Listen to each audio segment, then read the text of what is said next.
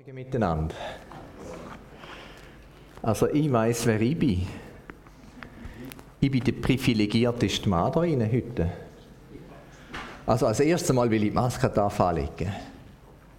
Aber als zweites, also es gibt wahrscheinlich nicht so viele, die ihre Frau zum zweiten Mal bekommen haben.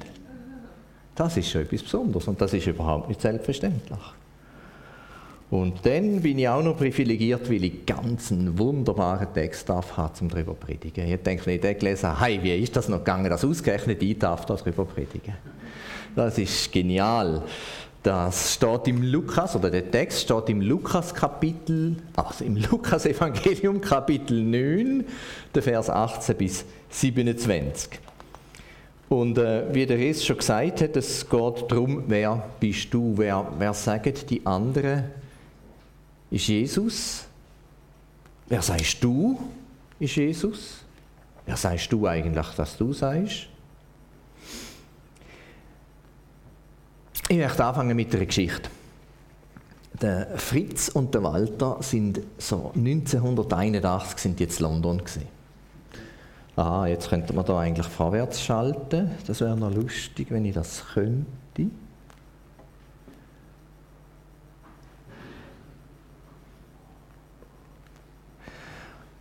Also die beiden sind zu London. Habe ich da nicht eingeschaltet? Ja, ja, genau. Aha, jetzt.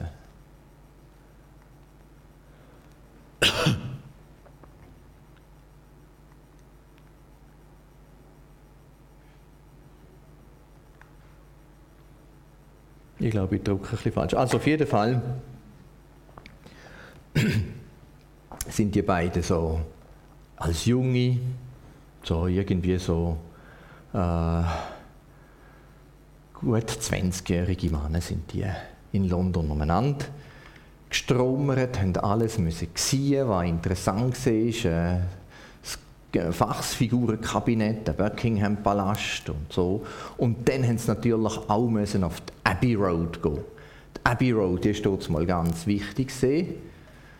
Dort haben nämlich Beatles ihr Studio gehabt. Und dort hat es so einen speziellen Fußgängerstreifen auf dieser Abbey Road. Da gibt es äh, bei einem Beatles-Album ein Foto von den vier Beatles, die über den Fußgängerstreifen gehen. Und selbstverständlich können der Walter und der Fritz müssen über den Fußgängerstreifen laufen.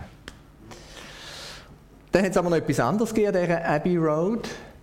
Ähm, dort äh, ist nämlich auch noch die Schwester vom Fritz gewesen. Die Schwester von Fritz hat dort Englisch gelernt in der Abbey School. Die ist praktisch gegenüber von dem bekannten, berühmten Top-Studio für Beatles gesehen. Abbey School. Und in die Abbey School sind wir natürlich auch gegangen und haben die Schwester besucht. Die Schwester, die, ja, die ist wichtig gewesen, die haben wir kennt, haben wir gewusst, wer das ist. Mindestens ich habe sie für die Schwester vom Fritz gehalten, weil er es ja gesagt hat. Später sind der Fritz und Walter in so eine typische Londoner Straße, neben die Straße rein, gerade einfach so rumgelaufen und geschaut. Und da sind immer mehr Leute zusammengekommen. Und dann nachher haben wir uns gefragt, oh, jetzt, was, was, passiert doch da Interessantes? Und sind auch so hergestanden und haben geschaut. Und dann haben wir so gefragt und nicht recht verstanden. Irgendjemand hat etwas gesagt von einer Quimma. Ah ja, genau. Also das wäre jetzt eben die wichtige, äh, der wichtige Fußgängerstreifen bei der Abbey Road. Und dort hinten dran ist jetzt das Gebäude noch ein bisschen, dort wäre dann äh, das Studio. Und äh, jetzt könnt ihr da vielleicht weiterklicken. He? Ja, genau. Also, etwa so hat die Straßenszene ausgesehen, nicht genau so. Ähm, ich habe gefragt und dann hat jemand gesagt, Queenma. Oh, Queenma. Ich habe nicht gewusst, was jetzt das ist, was jetzt da speziell soll sein. Und, äh, und dann haben alle gewartet und geschaut. Und, äh, und dann irgendwann haben wir einmal noch verstanden, Queen Mother. Was ist Queen Mother? Auf jeden Fall, irgendwann später haben wir dann verstanden, es geht um Königin Mutter. Okay, Königin Mutter. Also das ist das, sagen die jetzt eher Königin Mutter oder ist das... Ah, das ist Mutter von der Königin, die da vorbeikommt. Wir sind da gestanden und geschaut und dann sind Autos vorbeigegangen und einmal ist es ein altes Vehikel, so fast ähnlich wie das schwarze Vehikel, das man sieht, äh, dort vor einem Doppelstöckerbus ist durchgefahren. Und ja, es hätte können sehen, dass da jemand mit der Hand gewunken hat. Und die Leute sind ganz berührt dort gestanden. Das hat man gemerkt, das ist für die wichtig. Und wir sind überhaupt nicht raus. Das war so komisch gewesen, so schräg. Ähm, für die Menschen, die dort gestanden sind, hat die Queen Ma äh, unsinnig viel bedeutet. Das ist für sie ganz wichtig und für uns hat sie absolut nichts bedeutet. Für uns ist die Schwester von Fritz, die ist viel wichtiger gewesen. Da hat man gewusst, wer sie ist. Wir haben sie kennt, wir haben sie für seine Schwester gehalten und die Hand, die man da kurz gesehen hat, ja, ja, okay, ja. Ja, wenn das die Queen mal gesehen ist, ist sie vielleicht wichtig aber ja, die hat uns nichts bedeutet. Interessant manchmal, oder? Wenn man ähm, merkt, was jemand ist, was hinter dieser Person ist, dann wird es jetzt mal wichtig, jetzt mal interessant. Der Text, den ich gesagt habe, lesen, oder dürfen wir heute anschauen, der steht eben im Lukas Kapitel 9. Das ist so ein mächtiger Text und ich habe gefunden, der sagt, glaube fast mehr, wie das ich kann dazu sagen Und ich habe gefunden, der wäre es wert, wenn wir ihn miteinander lesen würden. Einfach laut lesen. Ihr müsst halt hinter der Maske lesen, ich darf so. Ähm, da, wo so gel unterstrichen ist oder äh, überstrichen ist, da habe ich gedacht, könnten die Frauen lesen und das, was dann blau ist, das wäre dann für die Männer. Es gibt fünf solche Bilder nacheinander, wo die neun Vers sind von dem Abschnitt. Frauen, fangen wir an. Eines Tages war Jesus allein und betete. Nur seine Jünger waren bei ihm. Da fragte er sie, für wen halten mich die Leute eigentlich? Die Jünger erwiderten, einige meinen, du seist Johannes der Täufer. Manche dagegen halten dich für Elia und manche für einen anderen der alten Propheten. Und ihr? Für wen haltet ihr mich? fragte er sie. Da antwortete Petrus, du bist der Christus, der von Gott gesandte Retter. Jesus befahl seinen Jüngern nachdrücklich, mit niemandem darüber zu reden. Jesus befahl seinen Jüngern nachdrücklich, mit niemandem darüber zu reden. Dann sagte Jesus zu seinen Jüngern, der Menschensohn muss viel leiden. Er wird von den führenden Männern des Volkes, den obersten Priestern und den Schriftgelehrten verurteilt und getötet werden. Aber am dritten Tag wird er von den Toten auferstehen. Danach wandte sich Jesus an alle Wer mein Jünger sein will, darf nicht mehr sich selbst in den Mittelpunkt stellen, sondern muss sein Kreuz täglich auf sich nehmen und mir nachfolgen. Denn wer sich an sein Leben klammert, der wird es verlieren. Wer aber sein Leben für mich aufgibt, der wird es für immer gewinnen. Was hat ein Mensch denn davon, wenn ihm die ganze Welt zufällt, er dabei sich selbst verliert oder Schaden nimmt? Danke. Wer sich nicht schämt, sich zu mir und meine Botschaft zu bekennen, zu dem wird sich auch der Menschensohn nicht bekennen wenn er in seiner Herrlichkeit und in der Herrlichkeit seines Vaters und der heiligen Engel kommen wird. Ich versichere euch, einige von euch, die hier stehen, werden nicht sterben, bevor sie gesehen haben, wie sich Gottes Reich durchsetzt. Schon ein mega mächtiger Text. Wir können nicht alles im Detail anschauen, einfach so ein paar Sachen, ähm, ja, wo mir wichtig waren, sind ein paar Sachen, wo ich auch glaube, dass Gott uns die jetzt speziell möchte zeigen, speziell sich möchte uns damit auseinandersetzen. Die erste Frage ist ja eigentlich, für wer halten die Leute Jesus? Wer denkt dass er sei? Jesus geht allein mit seinen Jüngern. Das ist so der Anfang im Text. Habt ihr vielleicht noch im Ohr? Er geht allein mit seinen Jüngern und geht beten. Er möchte mit seinem Vater reden. Er redet mit seinem Vater über seine tiefsten äh, Beweggründe, da wo ihn beschäftigt. Und da innen nimmt er seine Jünger mit.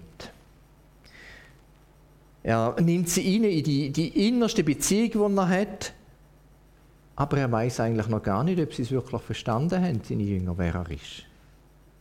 Oder er weiß, nein, er weiß es natürlich, aber es ist noch nicht so klar. Wenn man sieht, was die Jünger sonst noch alles gesagt haben, dann sind das nicht einfach so, so klein, wie wir vielleicht manchmal Schema haben, bekehrte, wiedergeborene Christen. Es sind irgendwie Jünger, die auf dem Weg sind. Es sind einige Sachen, haben sie gecheckt und andere Sachen vielleicht noch nicht. Und trotzdem tut er sich öffnen und lässt sie sehen, wie, wie er mit Gott umgeht, wie er mit dem redet, wie er Sachen mit ihm teilt. Ich habe einen Mann erlebt, ich nenne ihn jetzt Röbi, er heißt nicht genau so. Das hat mich mega beeindruckt. Wir sind miteinander unterwegs gewesen. Wir sind einem Flughafen gesehen und äh, ja, dann haben wir da müssen durch Kontrolle und dann hat er äh, die Person, die dort äh, äh, Kontrolle gemacht hat, gefragt: Glaubst du an Gott? Ja. Darf ich für dich beten? Also ich kann ihm das nicht nachmachen, das ist er. Aber ich habe nachgedacht, ja, stimmt schon. Eigentlich gäbe es noch ganz viele Leute, die sich durchaus mit ihnen lassen würden, die bereit wären, wenn man mit ihnen beten würde. Ganz viele Leute, die, die vielleicht sogar dankbar sind, wenn man für sie betet, wenn man das anbieten Jesus macht das und er gibt uns da eigentlich ein Beispiel dafür. Ähm, nicht, dass er mich jetzt falsch versteht. Ich sage jetzt nicht, wir müssen jetzt wieder Rübi äh, bei jedem Strassenecken anhalten und die Leute fragen, äh, darf ich für die beten? Aber ich glaube, wir dürfen manchmal durchaus davon ausgehen, die Leute möchten das, würden das sogar schätzen. Diese und jene würden das schätzen. Ich glaube auch, dass da etwas ganz Besonderes passiert. Jesus zeigt uns, dass die Zuhörerschaft der Gemeinde eigentlich viel größer ist. Das ist viel größer wie wir jetzt da da inne, wo einander kennen und miteinander reden und die Predigt anlassen und die, wo das per Livestream können hören. Zuhörerschaft ist viel weiter. Zuhörerschaft ist nämlich, sind nämlich die Leute, die man im Alltag begegnet. Da, wo wir da gehört haben, was Gott mit uns gemacht hat, das, was uns prägt, das hat Auswirkungen nachher im Alltag. Und die Menschen, die möchte er mit ihnen in sein Reich. Warum fragt er denn überhaupt seine Jünger? Er weiß doch, was die Leute denken über ihn. Soll man das die Jünger überhaupt fragen? Hätte ja ihnen die, die Jünger können sagen so, jetzt wird es langsam klar sein, ich bin der Messias, ich bin der Gesalbte. Er hätte ihnen das gar nicht am Tor gehauen, die ganze Zeit, wo er schon mit ihnen unterwegs war. Er will, dass sie draufkommen. Er, er fragt sie, was meinen denn die Leute? Was meinen die Menschen, wer ich sei? Ich glaube, dass das ganz ein geniales Beispiel ist, ein didaktisches Beispiel, wo Jesus da macht. Ich glaube, einerseits möchte er uns Menschen helfen, dass wir draufkommen dass wir es checken. Er tut uns nicht einfach quasi äh, in eine Überzeugungssitzung rein und da wird man voll textet und voll äh, bepredigt, sondern er, er möchte, dass man realisiert und dass es zu der eigenen Überzeugung wird und nicht irgendwie aus, äh, aus dem, weil man halt überschnürt worden ist, weil man halt ja, gut, gut emotionell über den Tisch gerissen worden ist. Nein, dass man es merkt, das stimmt. Aber ist noch etwas anderes. Wieso sollen sich denn die Jünger mit dem auseinandersetzen, was die Leute um sie herum denken? Ich glaube, Gott möchte uns damit auch lernen, interessiert euch für die Menschen um euch herum. Fragen Sie mal, wie sie denken. Wie sie über Jesus denken, vielleicht auch über die Bibel, über anderes. Was bewegt sie denn am meisten? was bewegt Menschen, die wir mit einem täglichen Umgang haben? Was, was treibt sie an? Was sind ihre Träume? Was würden sie gerne erleben? Was, was ist ihr tiefster Wunsch? Was finden sie gut? Und was finden sie schlecht? Da müssen wir gar nicht zuerst mit ihnen argumentieren, aber uns interessieren für sie. Jesus interessiert sich dafür, was Menschen für sie, äh, über ihn denken. Er fragt die Jünger, dass sie ihm das sagen, dass die Jünger das sagen. An einem Kind fragt man ja manchmal auch, du, was siehst du da? Man weiß genau, dass es ein Blümchen ist. Und genau so, lernt uns da Jesus etwas, dass wir uns durchaus, oder dass wir uns nicht durchaus, sondern dass wir uns wirklich sollen für die Menschen um uns interessieren, dass wir uns fragen Also ich bin immer noch am Lernen. Oder ich tue viel lieber argumentieren und erklären und sagen, weißt so und so ist es. Und, und irgendwo so äh, kommt man relativ schnell in ein Strickgespräch hinein. Und, und ich glaube, der Weg, den uns da Jesus zeigt, ist eigentlich der Weg vom Fragen stellen. Und einfach nachfragen. Und zuerst einmal stehen und einfach fragen. Und wahrnehmen und ernst nehmen. Was wissen ihr, was denken Menschen um euch herum über Jesus? Das ist jetzt eine Frage, da dürfen ihr jetzt Antwort geben. was denken Menschen über Jesus? Was denken die Kollegen am Arbeitsplatz? Was denken sie über ihn? Ich, stelle fest, ich komme viel mit Leuten ins Gespräch und ich stelle fest, ganz viele, die glauben irgendetwas. Mhm. Die beten auch. Mhm. Manche kennen auch die Bibel. Mhm. Genau. Genau, die böse, böse Welt um uns herum ist vielleicht manchmal gar nicht so böse, wenn wir Tendenz haben, zum Anschauen. Manchmal stimmt es gar nicht so. Manchmal haben wir wie eine, ein dunkles Bild. Wenn wir mit uns interessieren für die Menschen, dann wird es ein bisschen anders. Mhm. Ich finde auch. Ich bin auch dieser Meinung. Also ich habe früher auch an etwas Mächtiges geglaubt. Aber wenn ich das Wort Jesus gehört habe, ist es nicht das fromm und mhm. alles ist verboten. Äh, ja, das genau. Ist, ich damit, äh, also Jesus nicht als Lebensgeber, sondern als Verbotgeber. Ja, genau. Ja. Und wehe Freude nicht zu viel, sonst zahlst du es dann später. Ja, alles ist, äh, alles ist fromm, alles ist verboten. Ja, ja. Das habe ich mir gedacht so. Jawohl, jawohl. Ich vermute, dass die allermeisten Leute schon sagen, ja, Jesus hat existiert. Weil es gibt einfach keinen Grund zum, zum sagen, er hat nicht existiert. Es braucht recht viel, äh, weiß auch nicht, äh, blinde Flecken, um zu sagen, Jesus hat es nie gegeben. Aber klar, die Menschen, die das einmal denken, da muss man auch mal zuerst hören. Die meisten Menschen denken auch, er hat gute Sachen tun. Und hat mega gute Sachen gesagt. Wenn Jesus sagt, ich bin das Brot des Lebens, ich bin das Licht der Welt, das gibt die wenigsten, die das falsch findet oder schlecht findet oder bös findet. So. Ja, die Frage, die ich hier aufgeschrieben habe, ist, wie schaffst du mit anderen zu beten? Am Arbeitsplatz, unterwegs, mit anderen ins Gespräch zu kommen? Ist eine Frage, die ich einfach so jetzt mit in den Alltag rausgeben und für mich ist die Frage mindestens so groß wie für euch. Für wer haltest du Jesus? Der Petrus steht dann auf und sagt, du bist der Christus. Du, der von Gott gesandte Retter, oder du bist der Gesalbte, du bist der Messias. Äh, das wird verschieden übersetzt. Christus ist einfach das latinische Wort und Messias ist das hebräische Wort. Und Gesalbter ist das deutsche Wort. Als ich das so gelesen habe, jetzt mit euch, es ist so, wo Jesus das fragt, und wer sagt ihr jetzt, dass ich sei, das ist fast wie ein Zögern. Also, wow, das ist etwas Großes. Das ist jetzt etwas ganz Starkes. Sie sind ja schon lange mit Jesus unterwegs. Wieso sagt denn er ihnen nicht einfach, hey, ich bin denn im Fall der Gesalbte? Wieso fragt er sie? Dass sie es ausdrücken Er ist der Beauftragte von Gott. Er ist der Retter. Auf dem Stuhl hat es so eine Karte.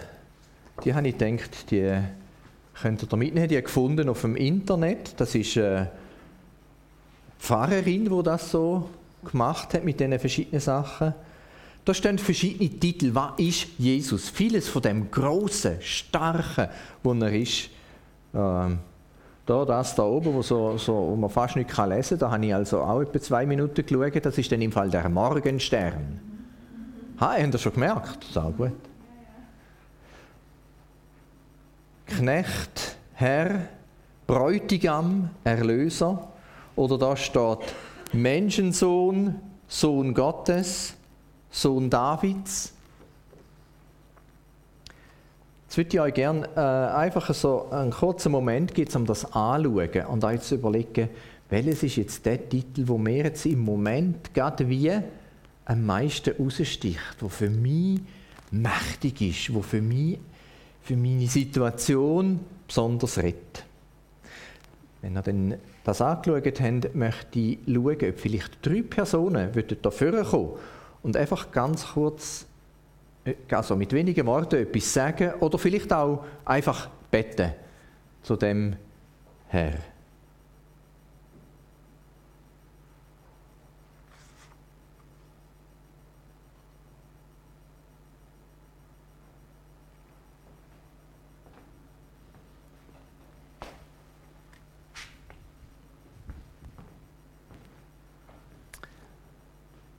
So, jetzt bin ich gespannt. Was hat dir jetzt da am meisten Klick gemacht von diesen verschiedenen Sachen?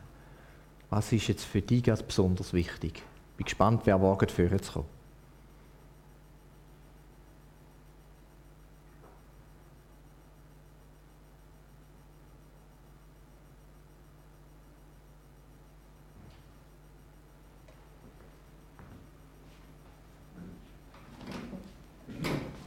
Danke. Also, als ich die Karte so ein bisschen drüber geflogen habe, ich ja, kennen wir, kennen wir, ja, auch schon gehört. Und bin über eins, über so Herr, unten dran Knecht. Und irgendwie, das beißt sich extrem. Und gleich bei Jesus beißt sich eben nicht. Dort macht es wie zuerst mal wirklich Sinn. Dass er gekommen ist als Herr, aber er war Knecht und hat dient. Und das, das hat mich sehr angesprochen. Danke vielmals, Fippo. Genau, Herr und Knecht. Ähm, Lamm und Leu, Löwe und Lamm, da geht es so ins Gleiche rein. Das erfasst zusammen. Alpha und Omega, das ist dann noch fast wie wiederum spannend. Der Anfang und das Ende. Der Anfang von der Ewigkeit und das Ende von der Ewigkeit ist Jesus. Das ist mächtig, das ist allumfassend.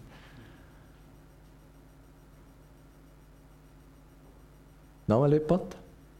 Ja?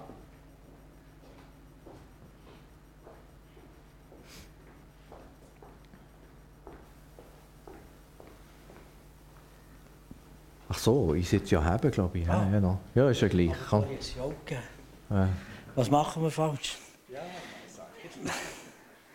Mir ist doch wichtig geworden, der Anfang und das Ende. Wir haben ja auch einen Anfang und ein Ende, jetzt mal ein bisschen kürzer als unsere ganze Weltgeschichte. Und unser Leben fängt mal an und hört mal auf.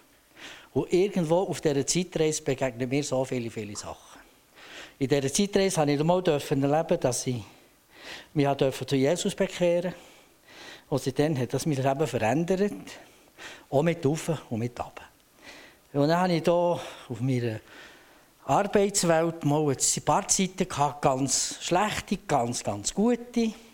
Und wieder mal eine ganz schlechte Zeit gehabt. Und da habe ich enorm gehadert mit Gott, in was er hier für eine Zeit da hat, wo ich das noch darf, muss erleben, kurz vor der Pension irgend so eine verrückte Geschichte. Und ich mit dieser Geschichte wahnsinnig gehadert. Das weiß meine Frau. Das wissen. Habe ich ein bisschen erzählt von dieser Geschichte. Das hat mich wahnsinnig beschäftigt, dass es so etwas geben kann dass man so etwas einrichten kann. Und ja, daheim, im Hauskreis, und ich bin einer, der noch sehr emotional oder das sieht man der Frau nicht so laut reden. Der redet etwas zu laut. Aber ich meine es ja nicht so laut. Aber das ist mein Temperament. Und dann habe ich doch angefangen, die Geschichte einfach im Herz zu geben. Und irgendetwas von mir weggeben, das braucht vielleicht etwas. Aber der Herr hat mir geholfen, meine Frau im Gebet meiner Kollegen, die Geschichte können im Herz geben. Die ist immer weitergegangen und die Geschichte hat mich befreit. Das hat nicht mehr in mir getragen, ich das können loslassen. Ein Kollege hat gefragt, was machst du, wie geht es dir jetzt mit dem? Und dann habe ich gesagt, du, ich habe meine Geschichte überall dort, was ich musste erzählen, erzählt. Mein Leben, man kennt mich. Und dann hier habe ich doch gesehen, der Weg, die Wahrheit und das Leben. Und das sind ganz, ganz wichtige Elemente, die mir in meinem Leben prägen. Der Weg, die Wahrheit. Wenn man ehrlich ist, gerecht durchs Leben geht, dann kann einem, wenn man einem etwas belastet, gar nicht so belasten. Wichtig ist, dass man es im Herz, in der Gerechtigkeit und in der Liebe mitnimmt. Dann kann man das nämlich stehen. So habe ich das stehen und so zum Schluss von dieser Geschichte ist das Problem nicht ich, sondern all die, die mich angeklagt haben. Das ist doch ein wunderschöner Weg. Und dort mir der Herr geholfen. Das ist wirklich für mich ein riesiges Geschenk. Und darum geht es mir so sehr, sehr gut wieder. Ha. Merci, Walt. Danke vielmals, Daniel. Ich glaube, das ist jetzt gerade ein guter Punkt gesehen. Letztendlich geht es um den Weg, wo wir mit Jesus gehen. Und da gehen wir in Wort. Die Wort, weil er, er die Wort ist. Er ist der Weg und wir sind auf dem Weg. Und wir leben von der Wahrheit. Wenn wir die Wahrheit nicht wissen, haben wir ein Problem. Ja, wer für wer haltet sich denn Jesus? Was, was, was sagt denn er dazu? Genau, ich bin der Gesalbt. Der Gesalbt hat ja etwas mit König zu tun. Oder Könige sind im Orient, also nicht nur bei den Juden, auch bei anderen Völkern sind Könige gesalbt worden. Manchmal sind es auch Propheten, die gesalbt worden sind. Und die sind dann aber meistens drauf losmarschiert. Haben meistens dann gesagt, so, und jetzt tun wir das Ganze umdrehen, jetzt, jetzt sind wir dann Chefs. Also eigentlich reagiert Jesus da schon gar nicht, wie das der Petrus oder seine Jünger erwartet hätten so, so wie ich die Bibel verstehe, wie ich den ganzen Zusammenhang verstehe, wie ich die anderen Evangelien verstehe, wo, wo das gleiche Ereignis auch beschrieben ist, das zeigt für mich eigentlich, dass die Jünger erwartet haben. So, wir sind jetzt Minister und er ist unser König und jetzt tun wir die Römer verjagen. Und jetzt machen wir endlich wieder Ordnung in dem Land. Etwa so haben sie sich vorgestellt und was sagt er jetzt? Der Menschensohn muss viel leiden. Er wird von den führenden Männern des Volkes, den obersten Priestern und den Schriftgelehrten verurteilt und getötet werden. Aber am dritten Tag wird er von den Toten auferstehen. Dass das von der Auferstehung bei den Jüngern nicht angekommen ist, das ist erstaunlich. Das hat er ein paar Mal immer wieder gesagt. Aber das ist so etwas Schräges. Welcher Tod kommt zurück? Das, das hat hat nicht gepangt. Wir wissen, die, die die Bibel kennen, wissen, dass nachdem dass Jesus begraben worden ist, hat niemand von den Jüngern damit gerechnet, dass er jetzt wieder rauskommt. Das ist einfach, das ist, das ist zu fest an den Haaren herbeizogen, das gibt es nicht. Aber für den haltet sich Jesus, der, der den Tod überwindet, der, der am Tod seine Macht nimmt, der, der am, schlimmsten eigentlich seine, seine Schwere und seine Kraft nimmt.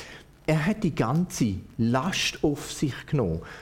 Das, das steht in dem Zusammenhang hinein. Der Mensch so muss viel leiden. Äh, ich habe die, die, die schweren Gewichte, die auf dem Mann lastet, habe ich gefunden, das ist eigentlich das, was er ausdrückt. Sein Leiden hat damit zu tun, dass er für mich leidet. Dass er meine Last auf sich nimmt. Oder manchmal haben wir so eine Last, wie gerade der Danu beschrieben hat. Und das treibt uns um. Das, das ist fast wie etwas, wo man nicht los überkommt. Das ist manchmal auch eine Last und die hat er auch getragen. Also, mir geht es nicht so ring wie dem Danu manchmal und dann hat ich das ein bisschen mehr wiederkommen. Ähm, aber die Tatsache, oder das, was uns Jesus da sagt, hey, die Last habe ich getragen. Natürlich ist die Last auch selbst verschuldet. Das stimmt. Das sagt er auch damit. Die Last, die du angehäuft hast in deinem Leben, Sündenlast, sagen wir es manchmal. Manchmal sagen wir auch einfach Verfehlungen. Da, wo, uns, da, wo wir versifft haben, das nimmt er auf sich. Und für das tut er leiden. Und er überwindet den Tod. Er trägt heute deine Last. Du musst sie nicht selber tragen. Du musst die nicht durchquälen. Er nimmt sie auf sich.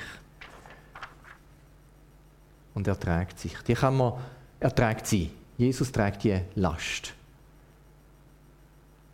Und er überwindet den Tod. Ups, jetzt bin ich die falsche Richtung. Dann tut er eigentlich die Frage stellen, und für, was, für wer haltest du dich selber eigentlich?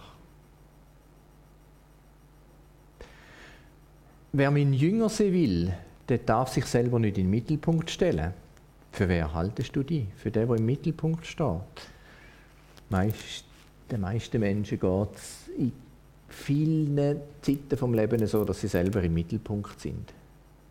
Das, das ist nicht außergewöhnlich. Das hängt uns immer wieder an. Warum soll man denn Jesus in den Mittelpunkt stellen? Warum soll man das Kreuz aufnehmen, auf uns nehmen? Weil er eben die Last abgenommen hat. Weil er eben der ist, wo hergestanden ist. Es ist befreiend, wenn Jesus die Last tragen hat. Äh, es ist natürlich schon so, dass man häufig so ein bisschen den Gedanken hat, ja, also das Kreuz auf die nehmen, das bedeutet jetzt, jetzt musst du möglichst viel leiden, oder? Du musst einfach unten durch, dann, dann bist du ein guter Christ. Das stimmt nicht. Was hat denn das Kreuz zu dieser Zeit bedeutet, wo Jesus gelebt hat? Was, was ist das gewesen, wenn, wenn äh, durch Jerusalem durch eine so mit einem Kreuz auf dem Buckel gelaufen ist? Tod. Das Todesurteil ist gestanden. Wenn ich jetzt selber das Kreuz auf mich nehme, dann sage ich ja, eigentlich kann ich das Todesurteil verdienen. Aber es bedeutet noch mehr, der Jesus hat das Todesurteil für mich getragen. Jesus, an, dem, Jesus kann ich das Todesurteil abgeben und darum darf ich leben. Denn wer sich an sein Leben klammert, wird es verlieren. Also wenn ich mich selber an mein Leben klammern will, wenn ich selber alles arrangieren will, wenn ich selber will, will äh, äh, den, den Mittelpunkt sehen, dann wäre ich es verlieren. Aber wenn ich das Kreuz auf mich nehme, das heißt das Todesurteil akzeptieren und die Last Jesus abgeben, dann wäre ich leben. Es ist extrem befreiend, weil ich die Last nicht mehr habe. Und das, das, das, das gilt auch am Übergang in den Tod.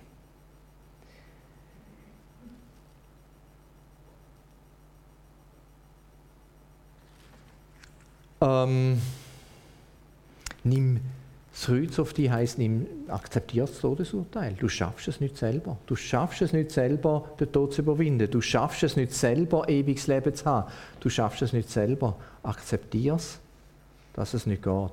Ja, haben es denn die Jünger geschafft? Was ist denn passiert, zum Beispiel bei dem Petrus, wo gesagt hat, du bist der Gesalbte, du bist der. Was ist passiert, wo Jesus denn wirklich ans Kreuz genagelt worden ist? Er hat gesagt, nein, nein, den kenne ich nicht. Nein, mit dem habe ich nichts zu tun. Und warum ist er denn im, wieso, wieso ist er denn zum Apostel geworden? Wieso hat denn Jesus nicht gesagt, so, genau du hast versagt? Genau darum, weil Jesus die Schuld auf sich geladen hat. Genau darum, weil der Petrus akzeptiert hat, jawohl, ich brauche die Vergebung, ich brauche Jesus, ich kann nur durch ihn leben. Ich finde, es gibt einen ganz wichtigen Vers, der dazugehört. Der ist mir wichtig geworden, als ich noch jung war, in der Zeit, wo wir äh, dort in London umeinander gestromert sind. Matthäus 11, 28 bis 30. Kommt alle zu mir her, die ihr euch abmüht und unter eurer Last leidet. Ich werde euch Ruhe geben. Nehmt mein Joch auf euch und lernt von mir, denn ich bin sanftmütig und von Herzen demütig. Das Joch, das ich euch auflege, ist leicht. Und was ich von für euch verlange, ist nicht schwer zu erfüllen. Drum die Person, wo richtig in die Luft springt, von einem äh, Ecke zum anderen. Das Kreuz ist nicht schwer. Das Kreuz ist nicht zum die verdrucken. Wenn Jesus sagt, nimm das Kreuz auf dich, dann heißt es, ich trage die Last. Es ist nicht schwer, es ist befreiend.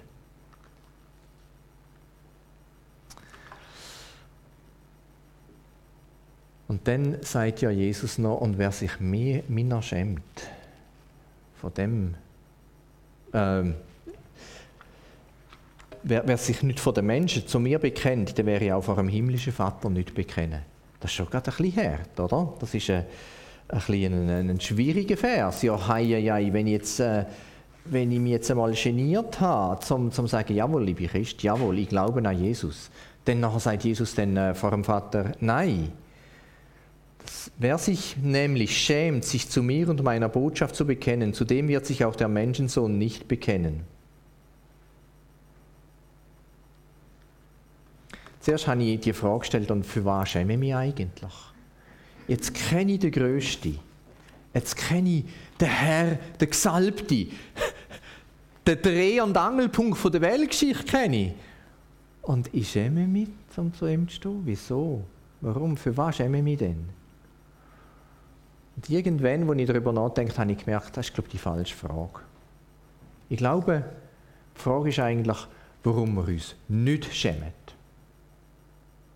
Wir müssen uns nicht schämen. Und was hilft uns, uns nicht zu schämen? Was hilft dir heute und morgen und übermorgen, die gerne nicht zu genieren und gerne nicht schämen und zu sagen, ja, ich glaube an den Jesus. Das macht Sinn. Das hilft mir. Das befreit mich. Und das hilft den Menschen. Ich glaube, das eine ist, dass wir wirklich jemand sind, dass wir eine Identität haben. Dank Jesus. Wir sind, äh, wir sind Erlöste, wir sind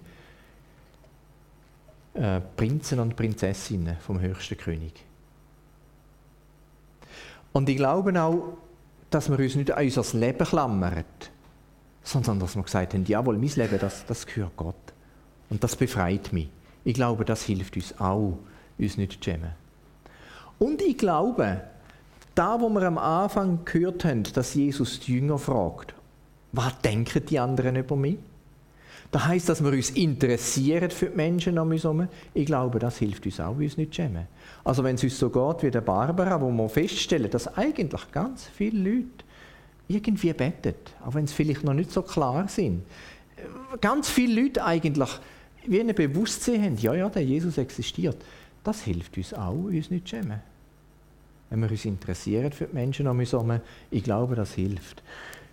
Vielleicht gibt es noch viele andere Sachen. Das ist mehr ein Versuch, um das aufzuzählen. Äh, vielleicht gibt es noch wichtigere Sachen, die uns helfen, uns nicht zu schämen. Ich glaube, die Identität, die ich habe, dank Jesus habe ich eine Identität. Ich glaube, äh, dass, dass, dass ich mich nicht an mein Leben klammern muss. Auch da. Und ich glaube, das Interesse für Menschen um mich herum, das hilft. Und jetzt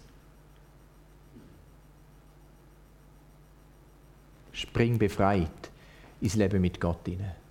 Spring los. Bist befreit, weil er die Last auf, sich genommen hat, weil er der Gesalbte ist, weil er der ist, der die Lösung für unsere Probleme gebracht hat. Spring befreit in die Woche hinein. Hab nicht Angst, dass du vielleicht könntest versagen. Weil er hat das Versagen schon lange getragen. Also, es gibt keinen Mensch auf dieser Welt, der nicht jeden Tag irgendwo wieder einmal etwas verbockt, wo ihm etwas nicht geratet. Vielleicht, weil er sich zu wenig Mühe gegeben hat. Vielleicht sogar, weil er sich zu viel Mühe gegeben hat. Vielleicht, weil er sich zu viel an sein Leben geklammert hat.